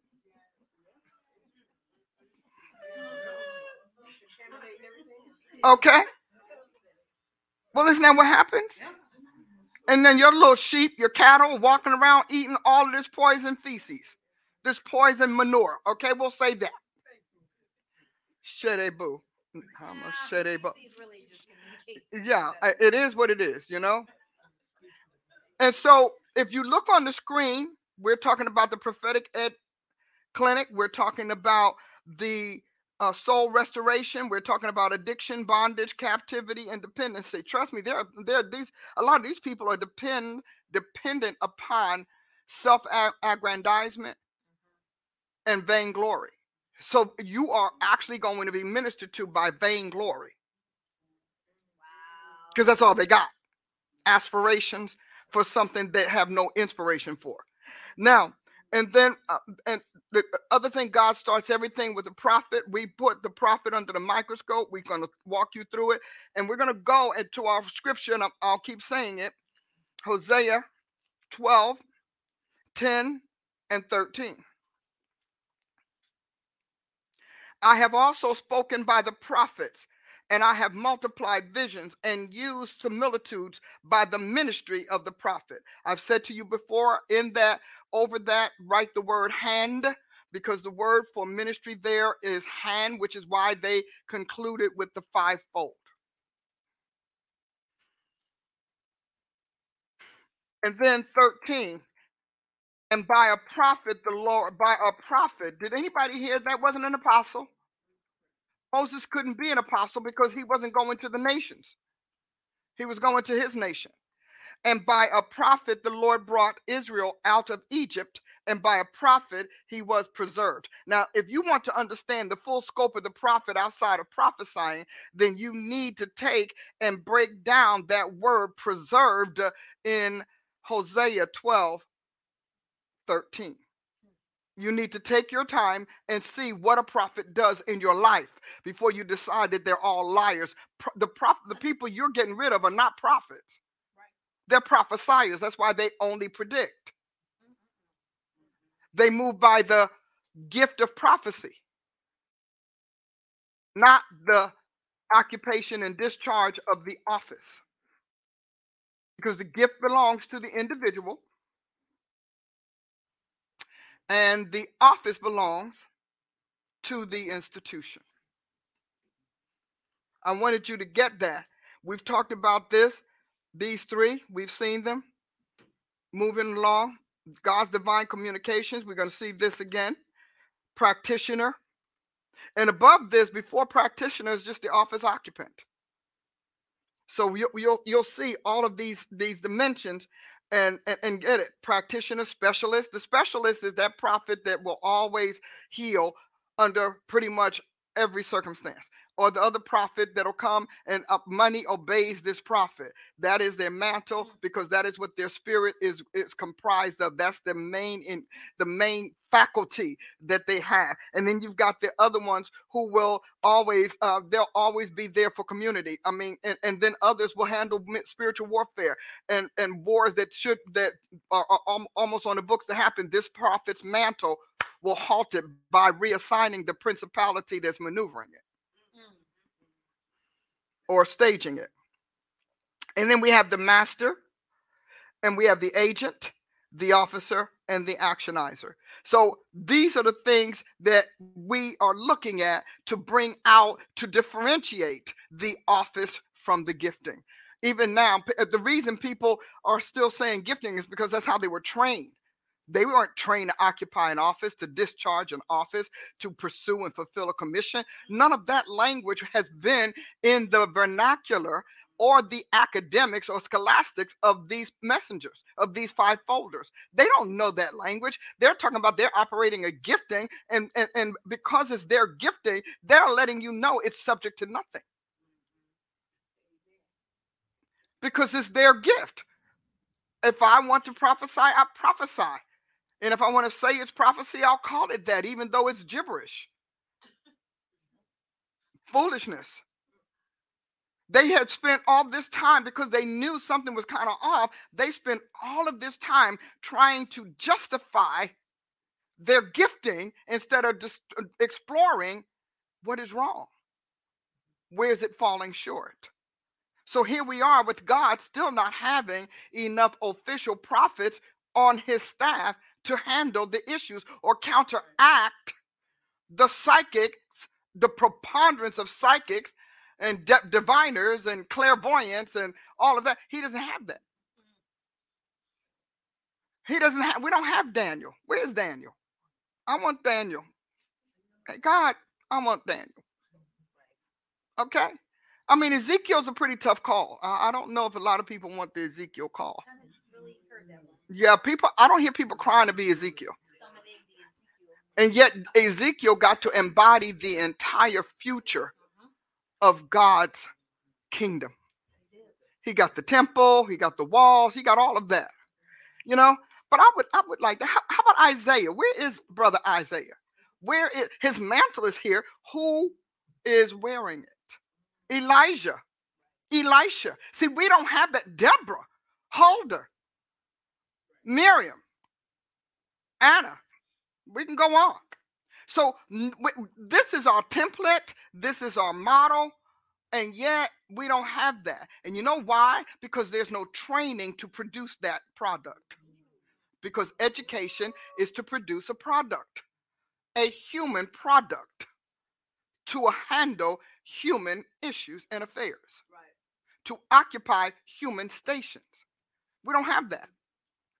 Instead, we have people running around talking about, I see this on you and I see that on you, and the Lord has shown me that this is happening and that is happening. And a lot of you all are mad because, well, it didn't happen, and you think they're wrong. Some of them may have been right, but they gave you the sense of the of the immediate when it was actually going to be an extensive thing.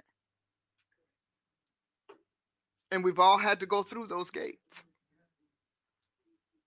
But what if we what if we could get God the number of trained prophets who start as occupants, move into practitioners, pop out in specialists, turn up as masters, move out, operate as his agents, his officers that actionize his will in this age, in this era. What if we did that? What if that happened? What would you be willing to do for that to happen for the Lord? Or are you just interested in just gathering your your little following and getting the coins and pennies that they send you? I don't care if you got millions. Who's to say you weren't supposed to get billions? You don't know what you lost.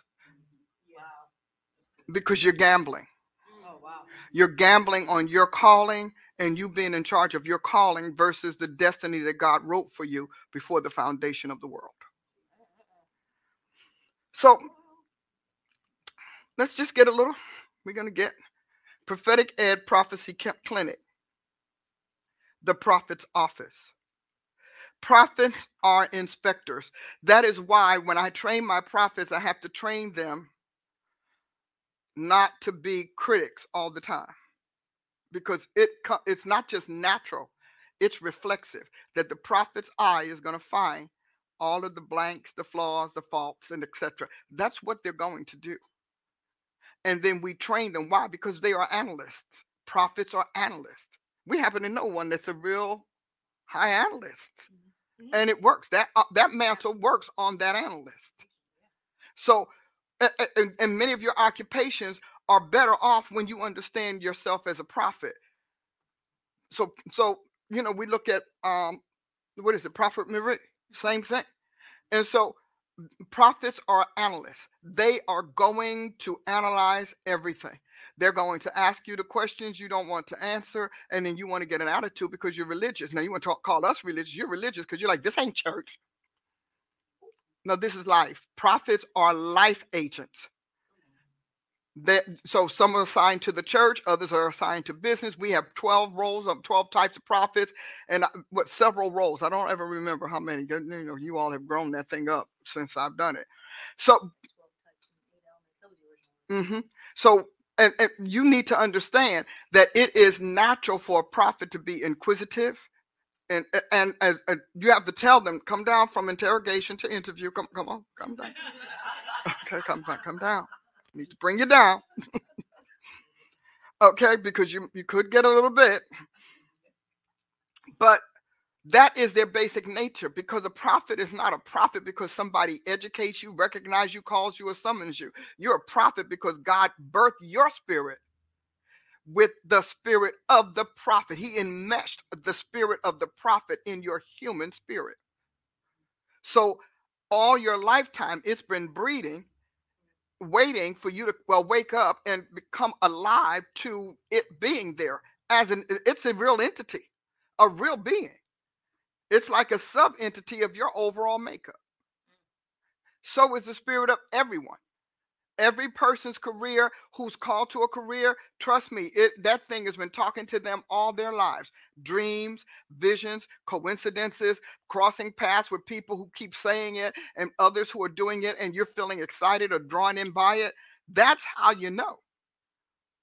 So these people who are telling you that they're this or that you should ask them. Because you're not a prophet because you became an adult you're not an apostle because you grew up. You manifest.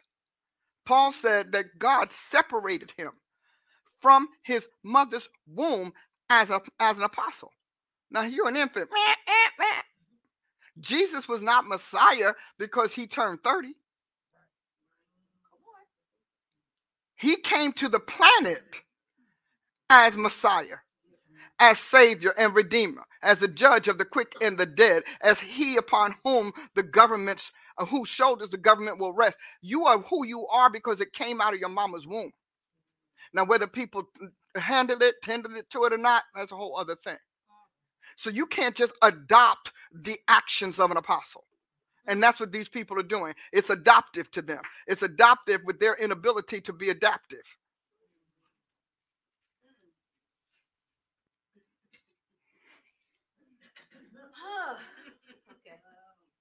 So they can't adapt to the office because no matter what they wrap themselves in, it's like putting on a, a person's uniform or a business's uniform does not make you their officer. You're just attired, outfitted. That's it. Because in God's realm, outfits were for the seen and unseen world to know who's who under those garments and he empowered the outfit.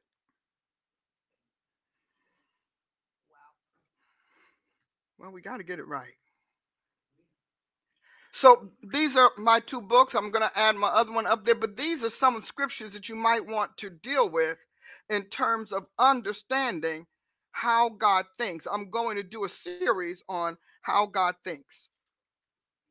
You're going to like it because we don't know. We have we have a whole course saying God's a thinker, and, and it's uh, it's part of our university program. But we, I, I'm going to do excerpts of it because you need to know how did I get this information? How did I become this person? What did I do differently that made me who we are? What what about me made God know he can share his soul with me like that? Because many of you want it, but you want to do it on the old paradigm, in the old model, in the old template. And God said, Behold, I do a new thing. The former things are no more. So you need to figure out what the former things are so you stop doing those and stop looking to, for those and putting your faith in that. Wow. So you need to understand that and figure out what the new thing is. Because it's the new thing that God's getting people groomed for. It doesn't matter what you call it or don't call it, how you feel about it. The bottom line is that God is doing a new thing. Now, He'll do it with you, He'll do it without you, He'll do it aside you, beside you, or He'll do it over you. And you have to, have to understand you're stuck because you want credit for the old. So, you, the old, let me tell you, all educational processes give you the old as a primer, as a conditioner as a prerequisite, and you want to be degreed on the prerequisite.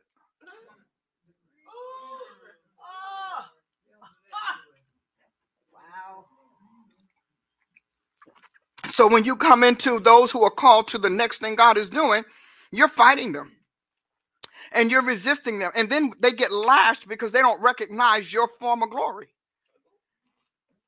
and your old achievements. And, and, and we do if they have done something. You ever notice that the people who give you the most grief are the people who've done like zippity doo dah nada? Not a thing. You don't have a following. Oh, you got you put your little landing page up. That's it.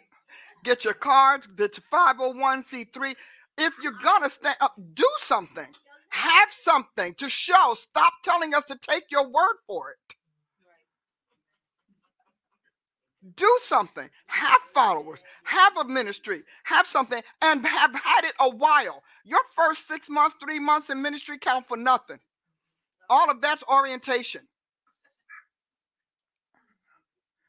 You don't then you move from orientation to knowledge and know-how. From there to competency to uh, first of all capability before knowledge and know-how and then competency you get good at it and then after that you get to master it and so you can't even do the same thing well more than once in a row. Experts are interesting because they can make the cause the same results to happen every time they do it you get the same thing. Norma and I were talking. Where is she? Oh, there you are. We were talking about a restaurant. We fell in love with this restaurant. It was really wonderful. We went, but we went one time too many. Because now the time is turned and, uh, and it's no longer what it was. So I said to them, I said, it's a really great restaurant. They're really great people. I said, but the issue is their turnover requires them to have a manual. Because if you are in business and you have a lot of turnover, you have to have a way to keep the continuity of your service, the consistency of your service. You've got to have that tool so that the new person comes in and training is not just just follow me, watch me and do what I do. If you want to be good, and you want to be taken seriously, and if you want to be replicatable, you need manuals for your people. God felt that. He gave us the Bible. Now we don't want to read it. But it's there. And I said to them, if they just had a manual with their recipes, with their ingredients, with their their amounts, their measures, if they did that, how long to cook it, whatever, then it wouldn't make a difference who came or who left the, the, the customers would never know that there was a different cook in the back or a different server. Many of you, you you just, you want to run on what God told you and not how you applied it. Well, this, I mean, God called me to it. Yeah, but God also called David to be a king. And guess what? He made him go to war. He ran him out of his country. He put him on the run. He made him a, put him on the hit list of the nation. And all of that was to make David a king who could keep that which was entrusted to him. See, God, your keeping class is not just your pocketbook, your vault, your closet, and your locker. See, but the keeping class is your retention, is your re- persistence, your perseverance, of your perseverance and your resilience. You God knows you're a keeper because you keep coming back. See, keep coming back. When you watch a major uh, competition, the one thing they keep trying to tell that they say to the loser, you keep getting up. You keep coming back. Keep is a powerful word for reigning. But you can't keep what you didn't when what you didn't learn. You may have caught a lot, but you probably needed to be taught some things too. Because caught must blend with taught. Otherwise, you don't you didn't you don't know what it is. I mean, come on, you can catch a bug and and that's fine, but you need somebody to teach you what bug is going to bite you and infect you. So caught and taught must be together.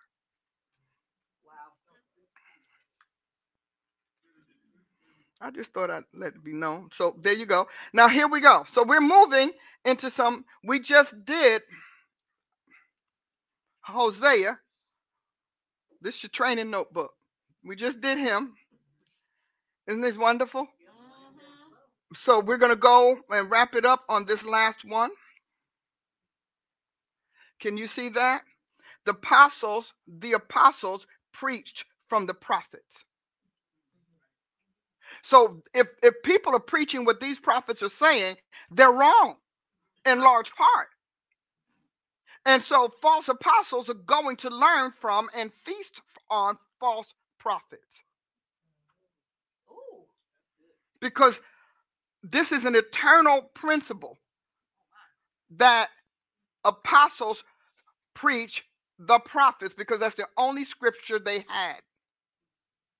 Now, they had records about events, they had historical books, but Jesus Christ, who came as a prophet, who ordained prophets, and who instructed and articulated prophecies to the prophet, this man preached the prophets. You could tell people haven't read the New Testament with an, uh, an open eye because they don't see this like they do you read your bible and you put your pastor in the in the place where prophet is mentioned. You put your elder there the evangelist. You do not read the word prophet. You don't and you don't so all of the exploits of the prophets and all of the wisdoms and all of the the instructions and counsels and all that you actually credit the wrong officers with that in scripture. And they let you do it because, well, it feels good. Because then, if they hadn't let you do it, guess what they would have told you? We are a church based on the apostles and prophets. Now, we take our credibility not from popular doctrine or theology, not from scripture wrangling, doctrines of devils or seducing spirits. We take our foundation and our premises from scripture. Now, when you go to scripture, Jesus told us what we could trust. Now, we added to things, but people do. God forgive us. But Jesus tells us in Luke, he canonized his own scripture. He didn't say Bible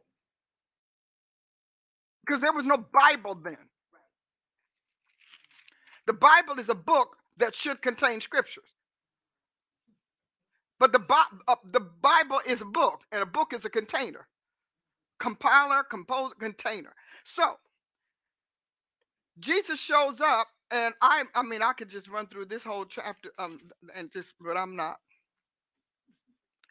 Luke 24 44, he canonized his own scripture. If you're an apostle, if you're a prophet, this passage should say a lot to you. It should say a great deal. And he said unto them, These are the words which I spake unto you while I was yet with you. I don't even want to play with that. I mean, can you play with that? You standing here, but you come back from the dead, you're standing here, you're eating lunch and whatever, talking about why you were. okay.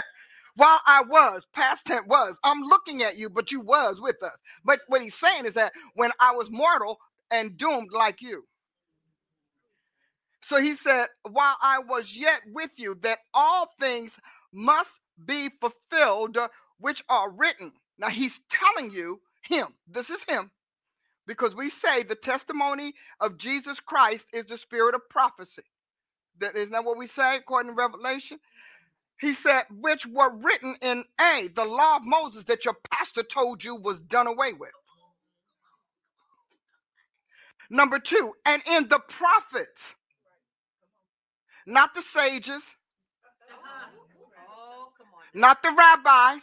I, I, I got no problem with rabbis. I want to meet some of them. I'd sit down and talk with them, but I haven't been able to cross paths with them like that. But he said prophets, and I'm sure that there are rabbis that are prophets. There sages that are prophets. They're priests. He didn't even say priests. He said because priests are included in the law of Moses. So the law of Moses and in the prophets and in the Psalms concerning me. He said through John chapter 8, he said, You search the scriptures, and in them you think you have eternal life. He said, What did he say after that? Does anybody know? They are those that testify of me. So prophets, you see how the scriptures a perfect formula. Prophets are how God started this thing. And he inducted Abraham as a prophet in Ur of Chaldea in Babylon. Enoch, prophet. He prophesied among other things, you know, I'll help us, Lord. The point that I want you to get is God starts everything with a prophet. And you're you're throwing out prophets mean a lot of your life is not being started. A lot of your businesses are not being started because you need the starter fire and the starter wood, the kindling of a prophet. Is not my word like a fire burns away all the chaff. You need the prophet's word, not just a prophecy, that's helpful, mm-hmm. but that's not always ignitive. It's not always catalytic. So he said, concerning me. Now, this is what he said. He tells them he canonizes the word. Now, you know the New Testament is canonized because he comes back as the New Testament. Mm-hmm. Then open he their understanding that they might understand. The original is comprehend, which is a little bit more intense and more profound than understand. Comprehend. That means internally grasp, com, with, in, prehend, meaning hen, apprehend, see, comprehend, grasp, hold of. In other words, we're now talking about biotic and cellulation that they may comprehend the scriptures. And he said unto them, Thus it is written, and thus it behooved Christ to suffer and to rise from the dead the third day. And that repentance and remission of sins should be preached in his name among all nations, beginning at Jerusalem. So now remember, Jesus came to earth as a prophet, he died as a prophet. He said it wouldn't do for a prophet to be killed outside Jerusalem. And then he rose from the dead as a prophet. And then he ascended on high as a prophet. And he poured out your blood till he could fulfill the words of all the prophets. And Pentecost, Pentecost unveiled him as an apostle.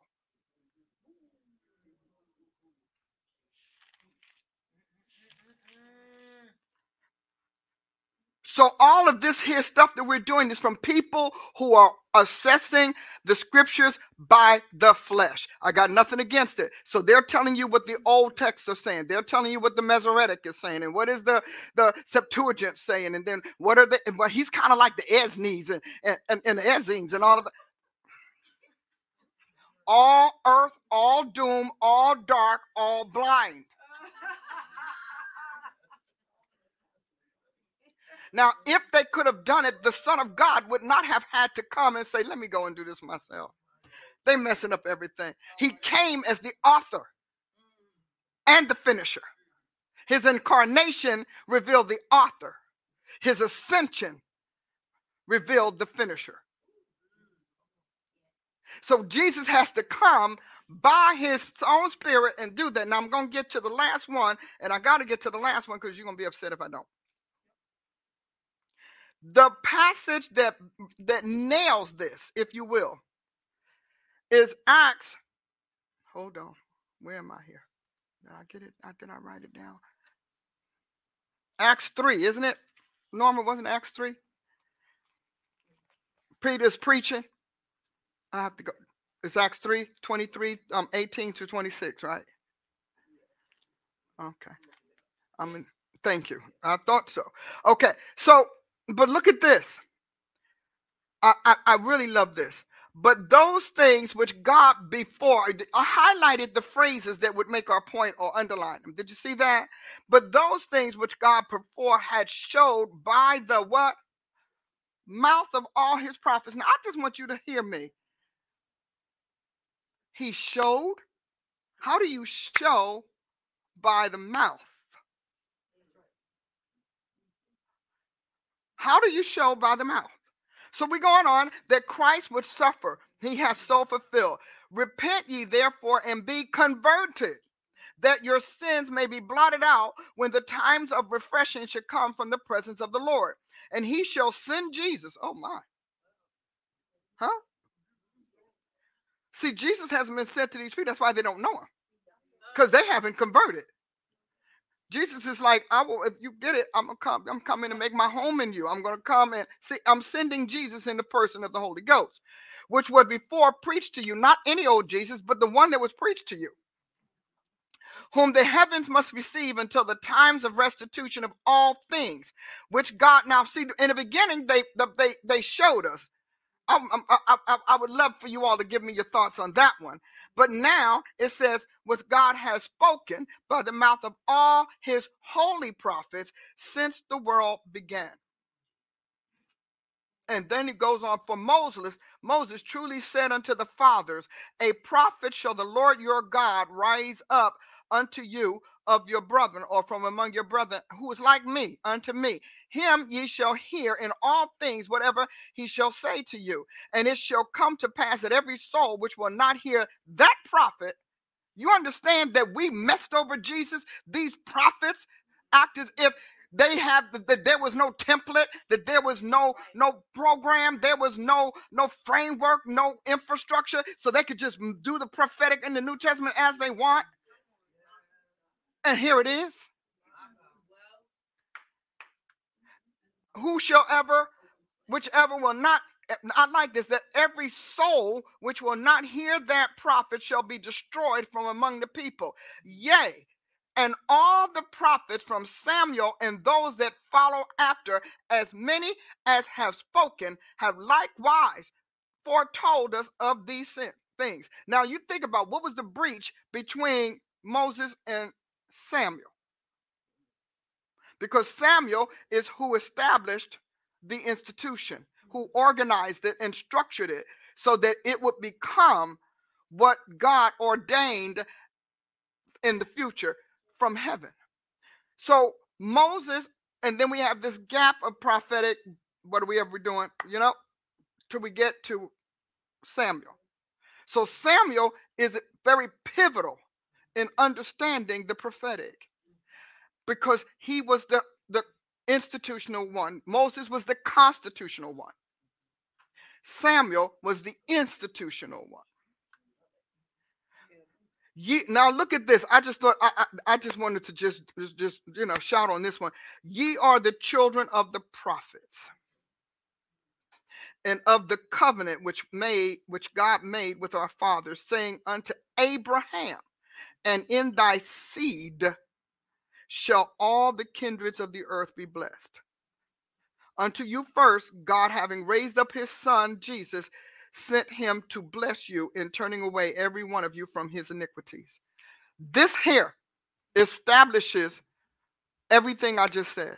Add to this Luke 24 44. And you got God starts everything with a prophet, and these are not prophesiers.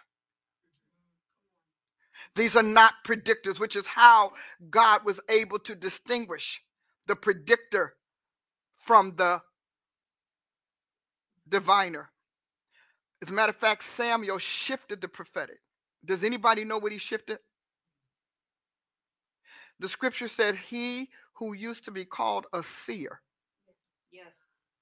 Is now called a prophet.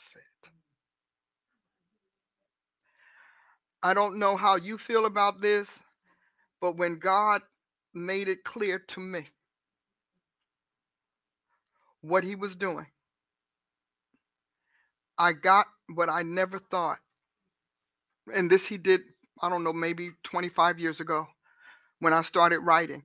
Because I promise you today, as I wrap up this broadcast tonight, I promise you that when you read your Bible, you're going to be stunned at how many times you run across the word prophet.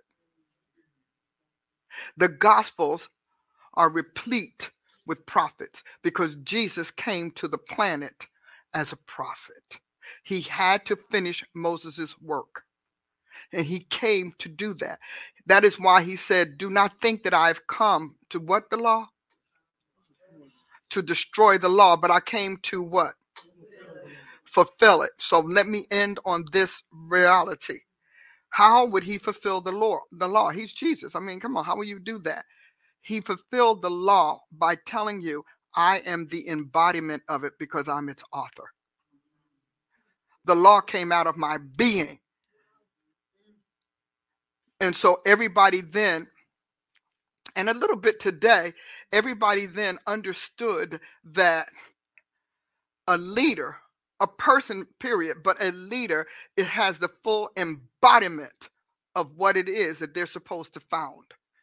That is why it can come out of their head, their mind, their brains, their thought, what, and on and on. See, that's important. And I really want you to get that. Um, we will probably visit this again, but I need you to get it in your head. You are not angry with the God's prophets. You are having issues with the predictive prophesiers that have made you think that they were prophets. They failed you because, as Ezekiel says, they prophesied, predicted, and hoped their words would come to pass. Well, time to give. I, I gave you give. You see how this works out. I gave of God's table. I fed you manna from heaven. And now it is time for you to feed me from your material substance. So it's manna, material, manna, material. If you found this to be a blessing, please, by all means, sow seeds of encouragement. And some of you are doing a phenomenal job. I have some people who are just um, you know, they they just a, a, a, blessing to me, and I release the harvest on their seed. I know a few of them have businesses by what they're sowing, so I summon prosperity. I summon abundance in your business. I remove anything that would drain your resources or drain your prosperity. I give you the best staff. I give you the best vendors. I give you the best neighborhoods. I give you favor with the community favor even with the authorities in your realm so that you can continue to finance what God has sent me to do. I stand as a guard for you because you are guarding what God gave me to do. And so I bless you for that. I bless your family and I bless your homes. I bless somebody, I'm blessing your vehicle. You've been having a little trouble. I bless that whole vehicle situation. And so I thank you if you find uh, they probably they have it on the line by now you can sow and sow your best seed and sow it to me as a chief apostle because I, I'm going to give you definitions again because people think I don't know. And, and it's really ironic about the church apostles. They think that it because they don't know, you don't know. Oh, of course. You know, they don't know what you're talking about. Well, I just don't know. I don't see anywhere in the scripture where it says a chief apostle. I'm like, but it's in scripture. So you haven't been there for a while. That's what that's all about. So as I wrap this up tonight, share, share, share, share, share again. Post. Let me know your thoughts. I love reading your thoughts. I'm one of those people. I do. I put on my uh, my least favorite movie, but that I can draw, you know, kind of lull on, and I go and I read my comments. and and I love them. And again, share, share, share, share. If you're going to be in the Tulsa area, join us Sunday morning at eight o'clock for Sunday school. You will love it. It's not like your normal or your typical Sunday school. And then join us at 10 a.m. for Sunday school. And we do have children's church, so bring the fam. Hey, God bless you. Think differently, live powerfully. Good night.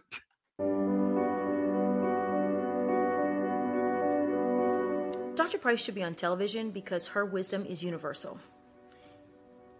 Whether you're a Christian or not, whether you agree or you don't, there is wisdom and eternal truths in everything she says. She's intelligent and not just emotionally reactionary. And so she's going to, let's just say, have a rebuttal against something, she has done her homework. And so it's not just shooting off emotionally and this is just what I believe and just, you know, unbridled passion all over the place. She should be on television because the world needs her, not just the body of Christ. There are answers that she has taken the time, which a lot of people don't want to do, and paid the price and the sacrifice, like people in Scripture. And it's time for the world, and the world is ready to hear that information. Oh, she's real.